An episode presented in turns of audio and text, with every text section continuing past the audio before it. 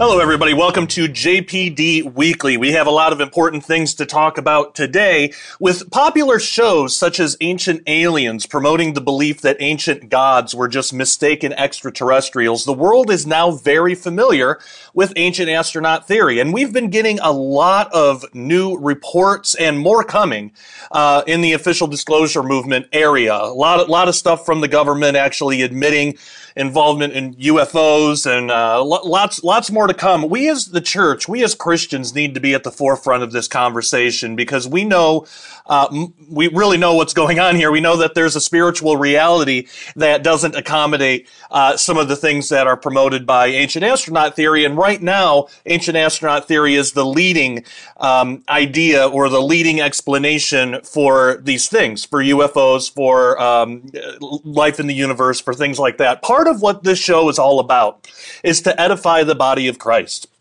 And in order to do that, we need to know what's going on. We need to know how to answer certain questions that people will have, especially if we're going to be spreading the gospel. Now, with all of this official disclosure stuff coming out, and again, more is coming, because of that, more and more people are going to want to know how we as Christians uh, are going to discuss the, the alien question. You know, wh- where do we see that in the Bible? And surprisingly, we, we've done a few videos on this. I've written a book on it. There's actually been several really good books on it. Um, you can check out Exo Vaticana by uh, Tom Horn. That's a great book. Um, me and Derek Gilbert's book, The Day the Earth Stands Still, we talk about quite a bit of the theology around, um, you know, uh, how Christians can look at the alien question. Not only that, but we look at the occultism found in the official disclosure movement. So having all of this information, knowing all of these things can really help us bring the gospel to the world because we'll be able to answer questions that people have. Now, one thing that uh, people will say, they'll, they'll look at creatures in the Bible, such as Leviathan and Behemoth, and there's a lot of different speculations as to what these are. Some will say that they're dinosaurs. Some will say that they're personifications of some type of idea, like chaos. Uh, and others, uh, this is more in the non-Christian camp, others will say that there's some sort of otherworldly creature, even an alien of, of, of some kind. Uh, now, I do believe that these are otherworldly creatures, but spiritual in nature. And I, I want to talk about that. I really want to talk about the history behind Leviathan and Behemoth and how we can actually find these agents of chaos in the Bible.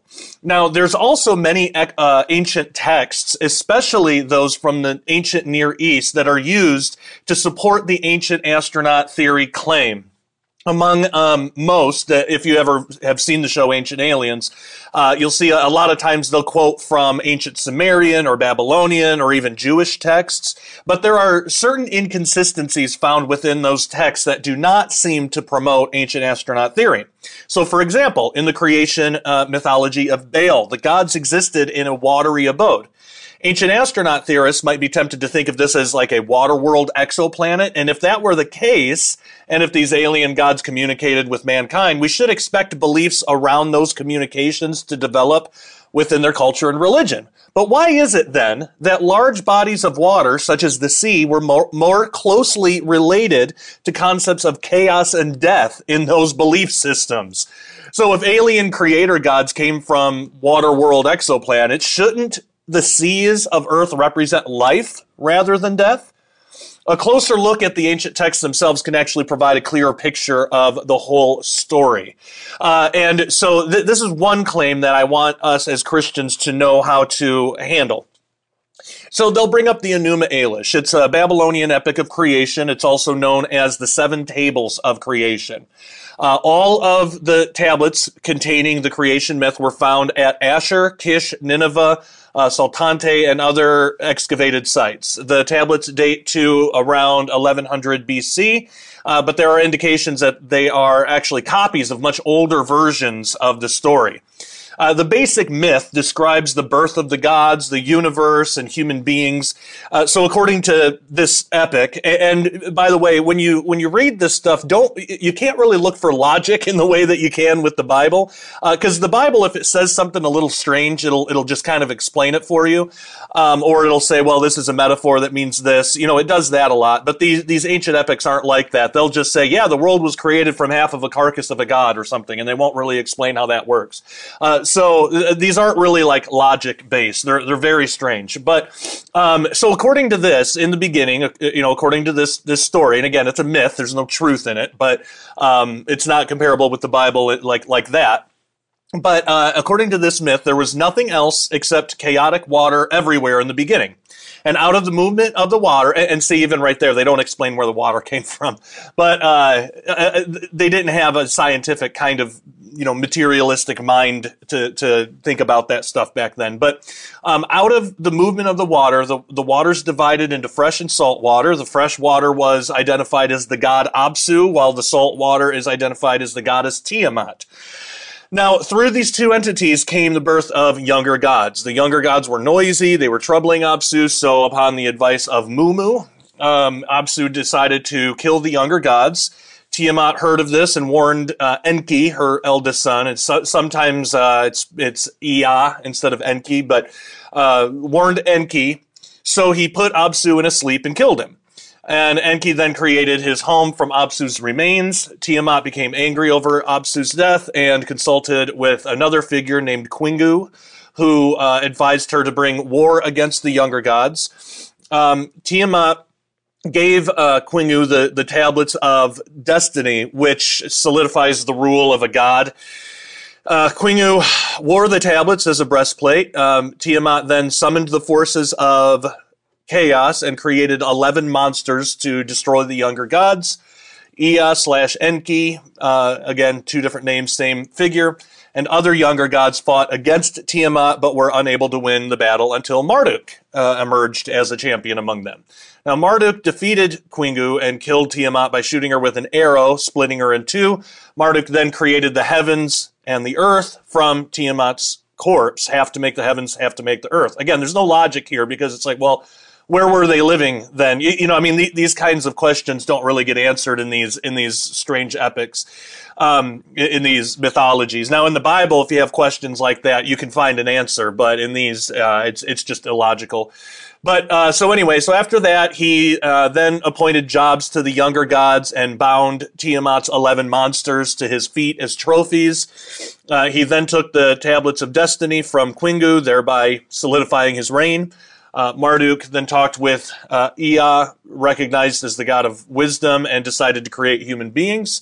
He did this by killing the gods who convinced Tiamat to go to war. Uh, Kingu was found guilty and killed. Ea created Lulu, the first man from the blood of Kingu. Lulu's job was to help the gods in their task of maintaining order and keeping chaos restrained.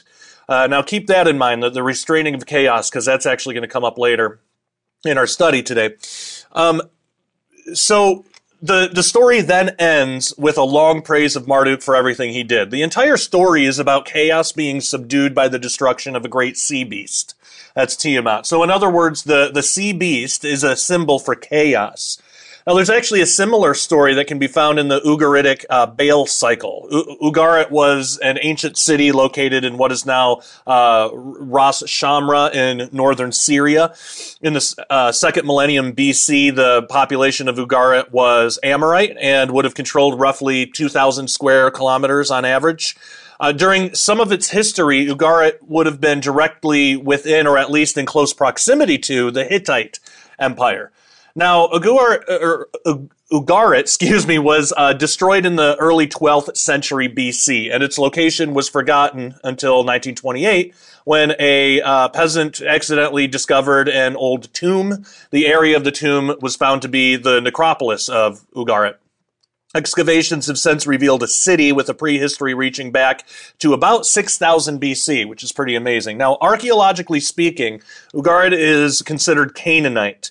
Uh, arguably, the most com- uh, most important literary document discovered from Ugarit is the Baal Cycle, which some of you uh, may be somewhat familiar with. It describes the basis for the belief system surrounding the Canaanite deity Baal. So we read about Baal quite a bit in the Bible. Baal is basically Satan. essentially, you know, there, there's a little bit of contention with that, but basically, Baal is Satan. So uh, the Canaanites worshipped this entity, and the Baal cycle tells us about their beliefs. Now, uh, Ugarit bordered the, nor- the northern Israelite kingdom and can be considered the center of ancient Baal worship. Uh, further importance in this is the discovery of the Ugarit language, which is closer to biblical Hebrew than any other Semitic language. Language. Uh, there are extremely interesting word for word parallels between Ugarit myths and passages in the Old Testament that show clear polemics. And a polemic is a, a, controversial argument intended as an attack on a differing belief or an idea, if you're not familiar with that word. And we're going to explore this a little bit later, but we can read the creation account in the Bible and actually see a polemic to the Baal cycle. So the and again that doesn't add legitimacy to the Baal cycle. I want to I want to be very clear about that. A polemic is it's almost making fun of of uh, uh, another belief or another thing. So the Baal cycle has this weird creation account. So the the idea is in the creation account of the Bible, the the writer was was using the Baal cycle in a sense of like, you know, kind of saying like, well, that's so dumb that that's not at all how it is. Here's how it is and then borrowing elements of it, not not as like as factual information, but borrowing elements of it to, to make fun of it, to like kind of uh, poke theological jabs at it. Uh, you know, something kind of similar, though not not exactly. Uh, today, we might, if I like, if I write a, a nonfiction book, if if I write uh, something factual and I want to uh, explore the ideas of those who disagree with me, I might quote from their books. You know, it doesn't mean that I'm adding legitimacy to their book, it just means I'm using that to make my own very different theological point. It, it's sort of the same thing, except in polemics, there's more of a there's more of a kind of sarcastic element to it, sort of. Now, the Baal cycle isn't as much about creation as it is a competition between gods in order to win a position of rulership with the supreme god El. Uh, it describes a battle between Baal, meaning Lord, and Yam, meaning sea, and another battle between Baal and Mot, and Mot means uh, death. Yam is also called Nahar, meaning river, and is also described as a sea monster with seven heads named Latanu, the Canaanite word for Leviathan, believe it or not. So this is where it gets really fascinating. Now, in the Baal cycle, Yam is a symbol for the sea and the forces of chaos, uh, comparable to Tiamat in the Enuma Elish. Baal defeats Yam and is declared king of the other gods, yet still under El. He's given the uh, titles uh, Rider on the Clouds, which that probably sounds familiar because we see other polemics of, uh, from that in the Bible. Uh, Most High, he's described as having an everlasting dominion. Now, to an ancient Near Eastern person, the sea was considered extremely dangerous, chaotic, and even otherworldly. The sea is untamable, it's unpredictable, it's wild. Uh, sea creatures themselves were even symbolic portrayals of the place in which they lived, the sea. And this is why we see the symbol of the sea and the and a great sea beast or monster or dragon represented in the religious texts of the ancient Near East. So to those people, there was no better representation of death than uh, of death and chaos than the sea. And we even see that idea turn up in the Bible.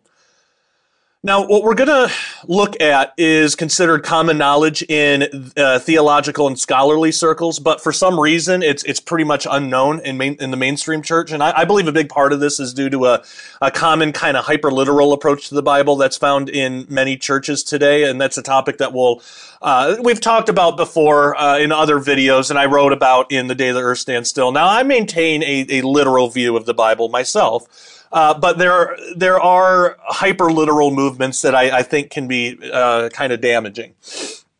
Um, there's many reasons why this developed over time. You know, one example is the popularity of reading the Bible as if it were written to 21st century Americans. So that that's something in some of these hyper literal um, camps. They will they'll literally take the Bible, flip it to a page, and say, "That's for me today." um, that's like divination. Uh, and, and, so they, they treat the Bible as if it is literally like God's like personal love letter to that individual. Now, in a sense, you could look at it that way, but the, the Bible, the Bible is for us, but not to us, if that makes sense. It was written to uh, ancient Israelites. it's for everybody, but we need to. We, we can't just cast off the context and then expect that we're going to know anything about it.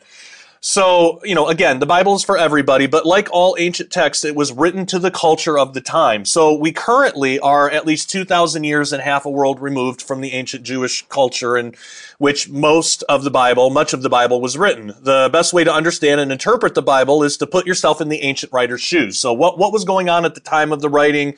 Uh, what was the writer dealing with in terms of competing theologies? What was the cultural environment like at that time? And by asking those questions, and looking at the text through ancient Near Eastern eyes, we can actually gain a wealth of correct and intelligently um, honest understanding of the scriptures.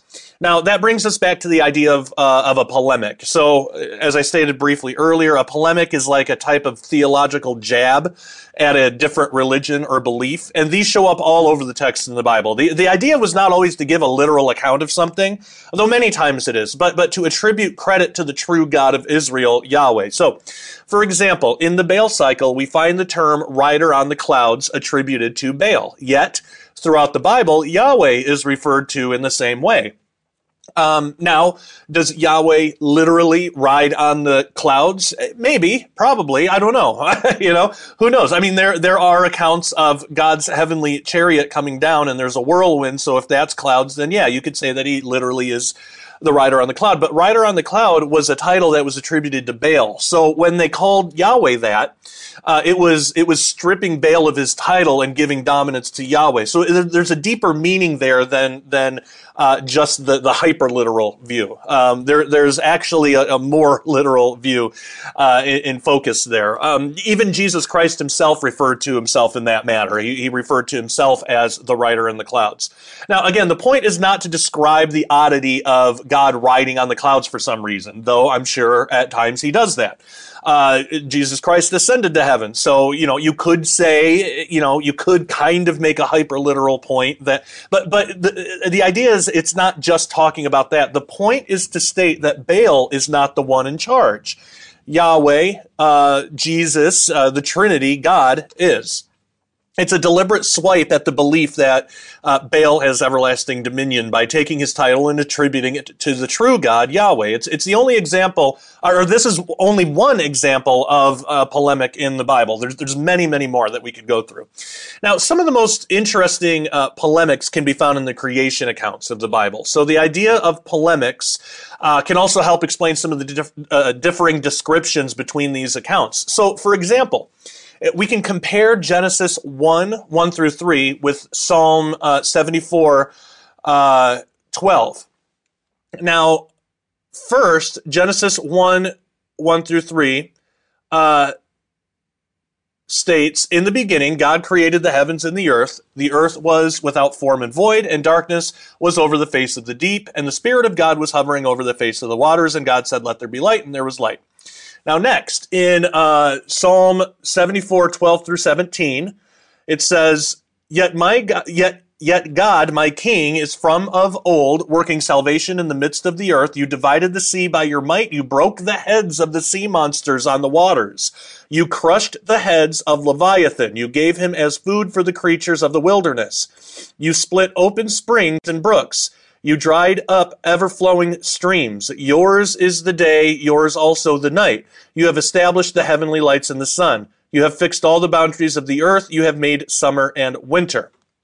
Now, here it appears we have two pretty different sounding accounts. So in Genesis, we learn that God created the heavens and the earth. The earth was without form and void. There was darkness over the face of the deep. The Spirit of God was hovering over the waters, and, and God began his creation by creating light.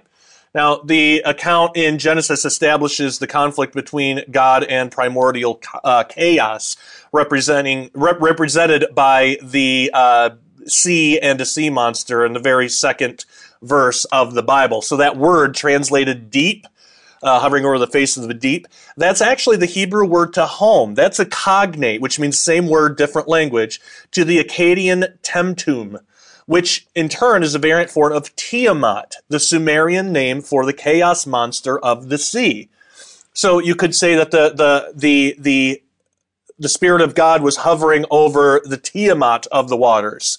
So, so why did the Spirit of God hover over the waters? Uh, although there, there is no record here of the conflict between Yahweh and the deep, um, or, or uh, excuse me, I said face of the, it's face of the waters, face of the deep, so it'd be the, the face of, of Tiamat, like the Spirit of God was hovering over Tiamat.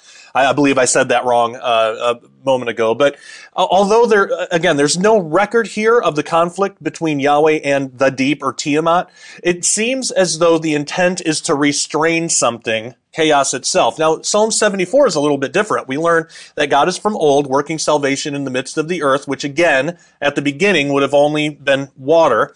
Uh, we then learn that God divides the seas, which in Genesis occurs at Genesis uh, 1 6. He breaks the heads of the sea monsters, along with crushing the heads of Leviathan, which is strange. Now, later we learn that God establishes the heavenly lights in the sun, which again in genesis doesn't occur till the fourth day described in genesis 1 14 through 19 so it's generally believed among biblical scholars that psalm 74 and genesis 1 are likely polemics of the baal cycle. That is to say that they are attempts to take credit away from baal for subduing chaos or leviathan tiamat and giving proper credit to yahweh for this and for creation itself.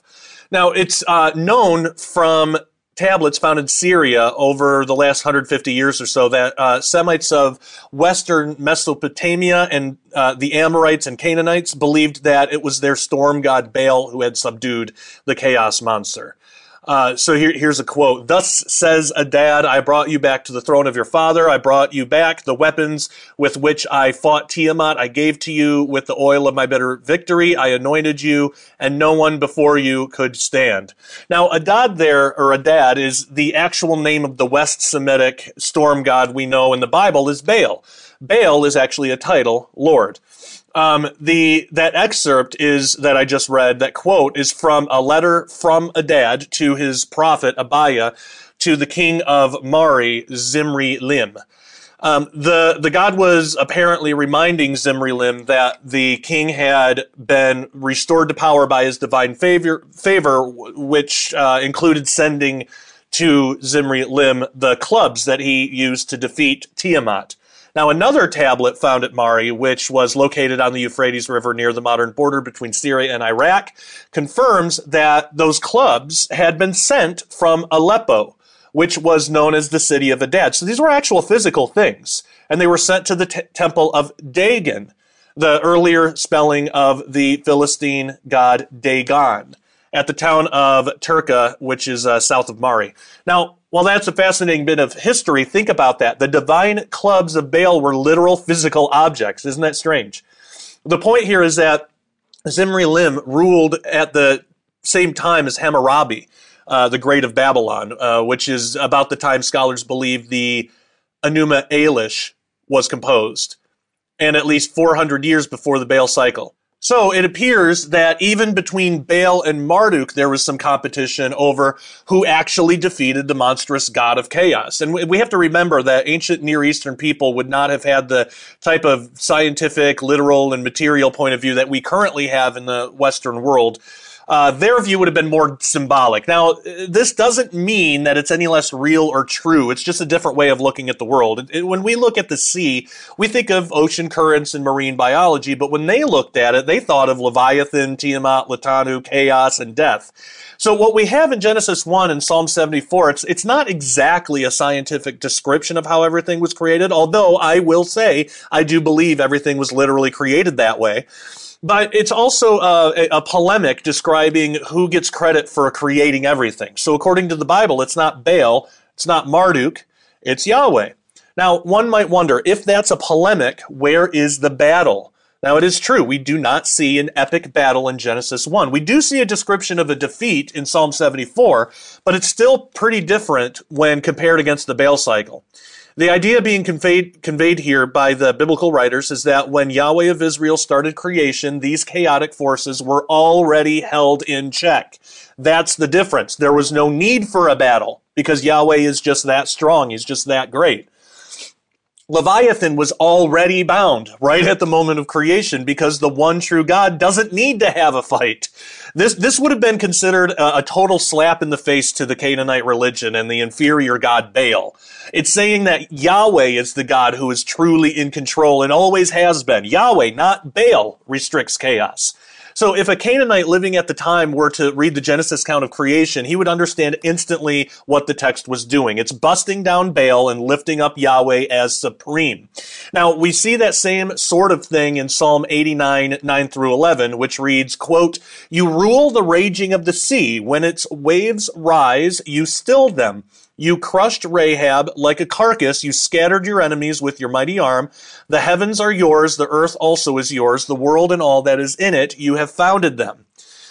End quote. Now we also see that idea repeated as an apocalyptic idea in Isaiah 27 verse 1, which reads, uh, quote, In that day the Lord with his hard and great and strong sword will punish Leviathan, the fleeing serpent, Leviathan, the twisting serpent, and he will slay the dragon that is in the sea.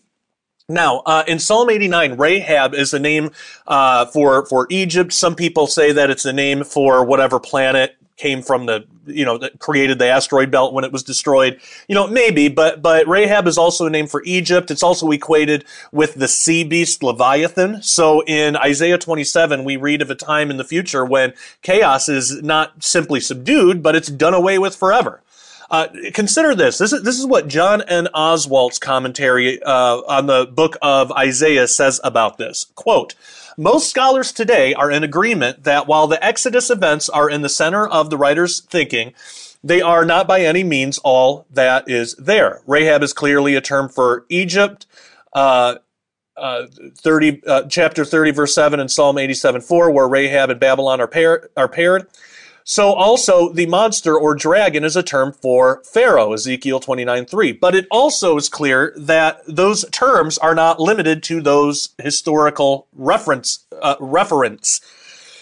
As is known from Ugarit studies, the twisting monster is a figure in the struggles of Baal with the god of the sea, Yam, as is Leviathan, which is equated with the monster in Isaiah 27 1. Given these facts and the evidence that the myth of the struggle of the gods with the sea monster was known in one form or another over all the ancient Near East. One has reason to believe that Isaiah is here, as in 27.1, utilizing this acquaintance among the people for his own purposes. It is important to note that the allusions to Near Eastern myths in the Bible all occur after 750 BC, long after the, ba- the basic anti-mythic character of biblical faith had been established. Thus, there is an appeal here neither to some current Hebrew myth nor to some original one now dead, rather, just as a contemporary poet might allude to the Iliad or the Odyssey, utilizing imagery familiar to his hearers, but that is hardly part of their belief system. So Isaiah uses the imagery of the well known stories of creation to make this point. It was not Baal or Marduk or Asher who had any claim to being the creator. It was the Lord alone. End quote. So the idea coming out of uh, comparing Psalm 74 with Genesis, uh, Genesis 1 is that by the time the actual creation starts, Leviathan, chaos, is already subdued. So that that would seem to indicate in the text, at least in the minds of the writers of these passages, that a lot more is going on with Genesis 1, 1 through 3 than we're typically taught in Sunday school. We, we learn in the very first verse that God created the heavens and the earth. However, what was that process like? What were the conditions? How long did it take? You know, we're not, we're not told specifically. I mean, yes, we're given the, the six days and the seventh day of rest. Uh, but the entire process we're, we're not told specifically we're given a lot of information um, but it's not specifically only that it's not only a scientific explanation of what happened uh, but we are given clues if we think of this as a polemic on ancient Canaanite religion. This can actually help us piece together more of, again, what I would still consider a literal account. Now, whether taken as literal or just merely symbolic, and, and by the way, I, I, don't I don't recommend the the the only or merely symbolic view where people will take the Bible and just make a symbol out of everything. I don't recommend that uh, at all. I think that's dangerous territory. Um, I, I, think that the literal view is the correct view, uh, or the serious view, as, as, Chuck Missler would say. He, he would say uh, he doesn't take it literally; he takes it seriously. Because eh, you know, anytime that you say you take the Bible literally, you get people saying, "Oh, well, then you believe Jesus is a door, and you believe we're literally salt." No, that's hyper literal. That that's that's a hyper literalism that nobody nobody holds. Nobody thinks that it's a straw man. It's a it's a weak argument, uh, and we as people who take the Bible literally, we get we, we get that quite a bit. We get that thrown at us quite a bit. No, that's not what it means. uh, no one thinks that.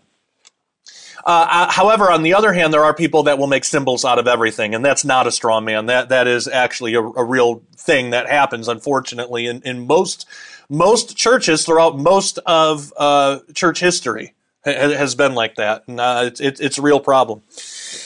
But whether taken as literal or symbolic, the texts here uh, indicate a creation story unlike anything that we're ever taught in the church. Uh, but one uh, that biblical scholars are very familiar with. The, the sea represents chaos, yet, as we see in Genesis 1 2, uh, you know, chapter 1, verse 2, chaos is already subdued by the Spirit of God hovering over the face of the waters. The battle is over before it really even began. Uh, now, whether Leviathan is meant to be understood as a literal sea beast in a spiritual existence or as a symbol for the very real chaos of nature, that's unknown. I, I believe in a literal Leviathan. I think there is a literal spiritual creature out there called Leviathan and is this sea beast that God is subduing. Uh, and I believe that because it shows up in prophecy in very real and literal ways. Um, but it could be both. It could be both a literal sea beast, but also a, a, symbol for chaos. But in any event, the text allows us a little bit more freedom in understanding creation than we may have been previously taught. Now, there's other interesting things to pull out from this idea as well. We find out in the book of Genesis that once the water is still and chaos is subdued, God starts to create order from disorder. So this idea, order from disorder, is common throughout ancient Near Eastern religious texts. Yet the writer of Genesis uh, gives proper credit to Yahweh, the God of Israel. To the writer of Genesis, the other lesser gods have tried to usurp Yahweh's accomplishments and attributes, so he wishes to set the record straight. The, the main reason for reiterating this point is that there are members of uh, occult and pagan circles today who follow doctrines related to, you know, order out of chaos or as above, so below, and, and others.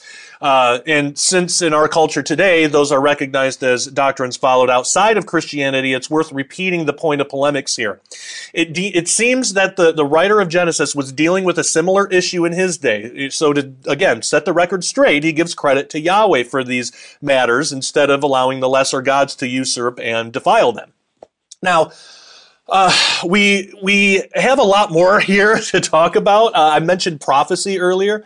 I, I want to talk about specifically where Leviathan and Behemoth show up in end times, and this is why I believe that these are literal creatures, Spir- spiritual. I, I, don't believe they're dinosaurs. I do believe that they're literal spiritual creatures, uh, and they're not just merely symbols because they show up literally in end times prophecy as uh, maybe some familiar figures that you, you, might recognize once we talk about them. Uh, but not only do they show up in the Bible, but also in extra biblical texts as well. Now, the biblical ones are going to surprise you. The extra biblical ones are going to astound you. But we are going to have to do all of that in the members only section right after this. Dr. Ken Johnson and I, if uh, if those of you out there are familiar with Dr. Ken Johnson, he's been a guest on before. We're going to have him back on again to talk about this calendar. But um, he has a website called dsscalendar.org, and it's basically an online version of the Dead Sea Scroll calendar, which is a great resource. It's for free; anybody can use it. But it does also mean that you have to. It's not an app; it's a website, so you have to pull out your phone every time you want to look at it and, and scroll around and look for things. So I I reached out to Ken and I said, "Hey, what would you think about us, uh, kind of like going into business together? But what what would you say about producing a print calendar? Because I, I know how to do that. He, already designed the calendar, so the hard work's done. I know how to get it into print and get it out to people. What what do you say?" And he was all for it. He was excited about it. So Ken and I worked together and produced the ancient Dead Sea Scroll calendar in print form, and this is for this year. Uh, and it, it's it's absolutely beautifully uh, printed. There are eight different styles, eight different uh, versions of this calendar that people can get if they want to. But basically, what you have is I don't know if people can see that, but you have the Dead Sea Scroll uh, calendar on the top with all the feast days and everything, and then on the bottom you have the normal, just American regular kind of calendar. Even uh, even if you if you get the square one, the square style, you even get like pictures for St. Patrick's Day and the holidays and stuff like that. Uh, so that is for this year. It starts in March, so don't think well it's four months into the year by now. There's no point in getting one. The Dead Sea Scroll calendar starts in March, so it's a great time to pick one up. But as I said we also have uh, several other options. We have three different poster versions, which are just, you know, they're just posters. Uh, we have three different versions of that. We have um, a desk calendar style. Uh, so you know th- this is like if you if you have a family member or a friend or something that has a desk job or something. This is this is a great gift. Uh, and then we also have this little CD case version, which is, I thought this was uh, pretty innovative and cool, but it just opens like a CD, but you can stand it on your desk like that, and then it's, uh, you just have cards. They, they come out as cards. There's uh, the calendar on one side, and then there's uh, the American holidays on the on the back side and you just set it on your on your desk or wherever like that. So if people want that, there is a link in the description below, and by the time this episode airs, we should have uh, the link right at dailyrenegade.com. So if you go to dailyrenegade.com right now, you should, if I'm timing this out right, you should see a graphic right on the page on the login screen. You don't have to be a member to take advantage of this, but uh, uh we'll put it right on the login screen dailyrenegade.com. You'll see a graphic there. You can click on that, pick your calendar, and uh, we'll we'll keep doing this every year. Or you can go to Dr. Ken Johnson's website, BibleFacts.org or DSSCalendar.org, and you can see the same graphic there and get it there. Either way, it takes you to the same place, and uh, your purchase of a calendar goes both to help support Ken's ministry and Daily Renegade. So uh, if you already know that you love us both and you want a calendar, that's the place to go. Uh, okay, so we are going to take a break and we're going to pick this back up in the members only section. If you haven't had a chance yet, again, please go to dailyrenegade.com and get a membership today. If you get a monthly or yearly membership, you'll have full access uh, to my newest film dealing with how Christians should look at the UFO disclosure movement that's been opening up more and more in our government today. It seems like every day now we're getting new uh, news headlines on how the government is admitting to more and more and more well, how are we as Christians to respond to that? And what is this connection between UFO disclosure events and major events in Israel's uh, history and geopolitics in the Middle East? Because things are heating up there too. And these two seemingly different things uh, converge somehow. So the film gets into all that. Um, and it, it, I'm in it. Derek Gilbert is in it. Uh, we have uh, Lieutenant Colonel Robert Maginnis, uh, Steve Cioccolanti, uh, Pastor Steve, if you guys know him from, from YouTube and other various places places. My wife Christina is in it, so it's a great lineup. It's also narrated by Zachary Lautitas. If you're familiar with that show Prison Break, he was in that. He's been in a couple other movies and stuff since then, but he actually got me and Derek's book, The Day the Earth Stands Still, which is what this film is based on. Uh, he got a hold of that about a year ago, and uh, it, it, really inspired him to reach out to me and Derek and then do some research uh, on his own. So we're going to be having him on the show sometime soon because he's got some amazing insights, uh, especially just being connected with Hollywood and seeing what's going on there. This is a truly historic moment. It will be known as the Abraham Accord. Ever since the news broke of the peace agreement between Israel and the United Arab Emirates, many Christians have been wondering what it all means. Is it significant? Is it momentous and historic? Or could it even be prophetic? Most importantly, after this, what comes next?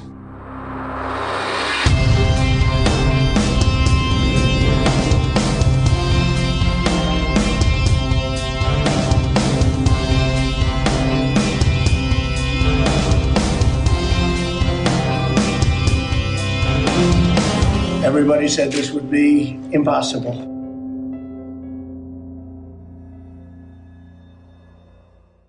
That film, What Comes Next, it is only available for paying members, but if you want a free trial, there are still some free things for you. Uh, most specifically, we have a free episode of the Sharpening Report right now with financial expert and Christian Terry Sacka right on the front page of dailyrenegade.com, which explains the financial crisis that we're in now and how we as Christians can safely protect our assets with an actual Christian company. This company is amazing. It's basically a ministry effort for us Christians, and it's done through precious metals. So you can go there uh, or just go to Cornerstone Assets in the link in the description below and request more uh, information. I have some silver myself, and I believe that every Christian should absolutely be doing this instead of trusting satanic organizations and doomed to fail currency options such as fiat and the banks and all, all of that with you with your resources uh, and what you leave behind for your family. At least with Cornerstone, you're um, working with Christians. You, you know you have to protect yourself, your family, your assets, and Cornerstone is the only Christian company that I trust with something so important and vital. So check it out. Uh, more information at dailyrenegade.com Go ahead and watch that episode of the Sharpening Report. It's free for everybody and get the information.